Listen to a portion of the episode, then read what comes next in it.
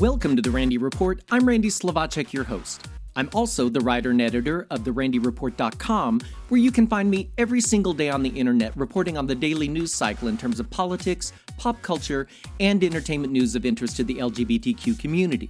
Today is World AIDS Day.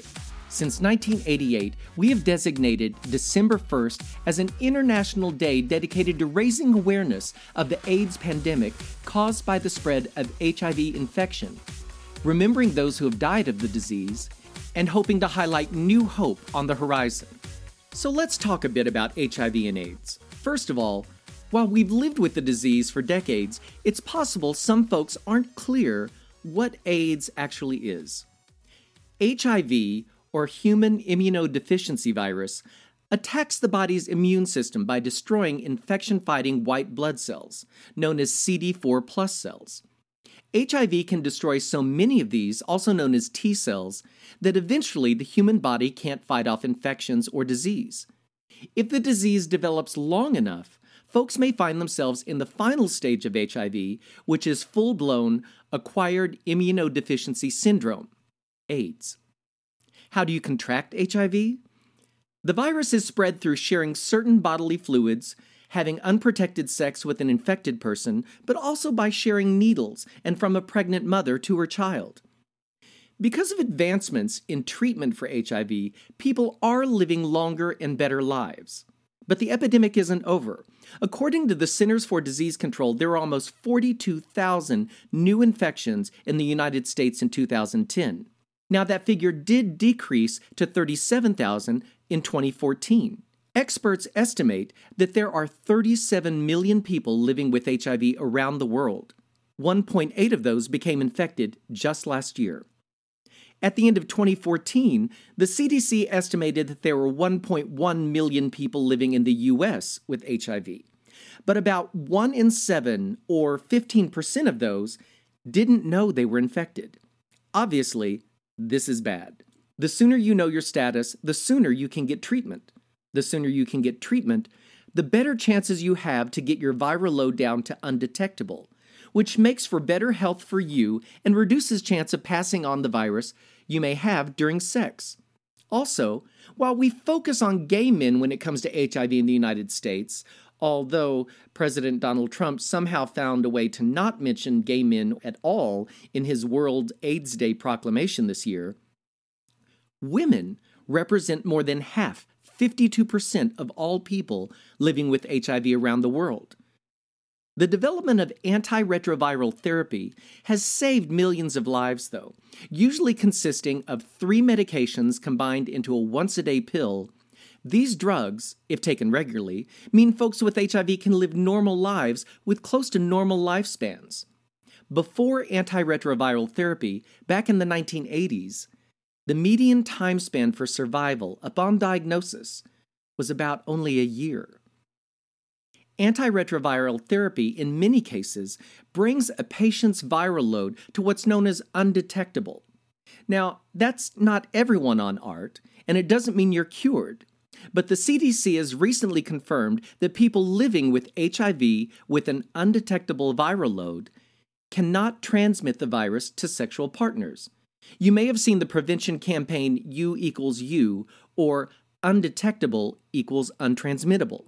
And if you are HIV negative, consider taking PrEP, which stands for pre exposure prophylaxis. PrEP is a once a day pill using one HIV medication, which is about 95% effective in preventing new infections.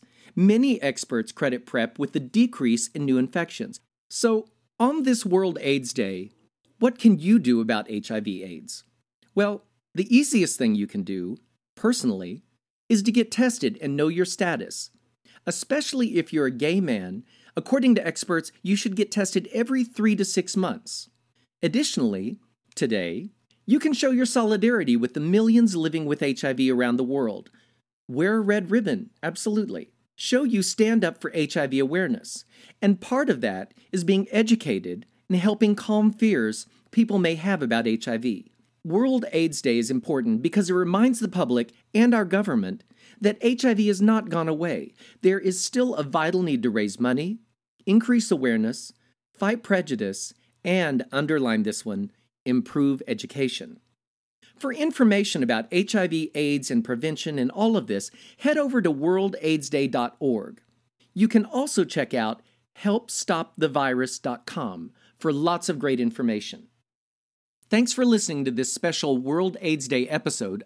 If you enjoy catching up on LGBTQ news in a quick podcast, I'd appreciate it if you would share it with your friends. I like to think of the Randy Report as the 60 minutes of gay news, only shorter. And remember, you can find me every single day on the internet at therandyreport.com, where I cover the daily news cycle regarding politics, pop culture, and entertainment news of interest to the LGBTQ community and its allies. Just a few reminders please wear a face mask in public, wash your hands a lot, practice social distancing, and take care of yourselves. Because I like music and I find music inspires us and moves us, I'm going to close this episode with a cover version of the 1980s hit We Belong. This version is by award winning out singer songwriter Matt Zarley. Thanks for listening, folks. See you next time.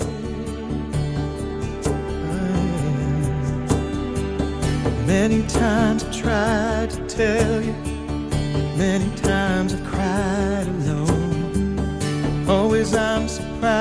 how well you cut my feelings to the bone. Don't wanna leave you really.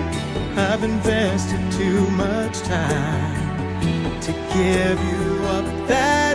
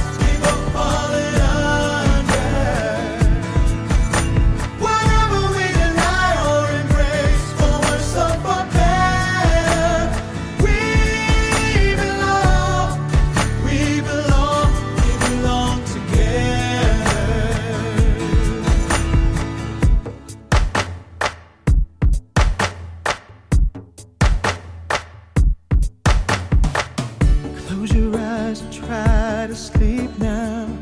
Close your eyes and try to dream.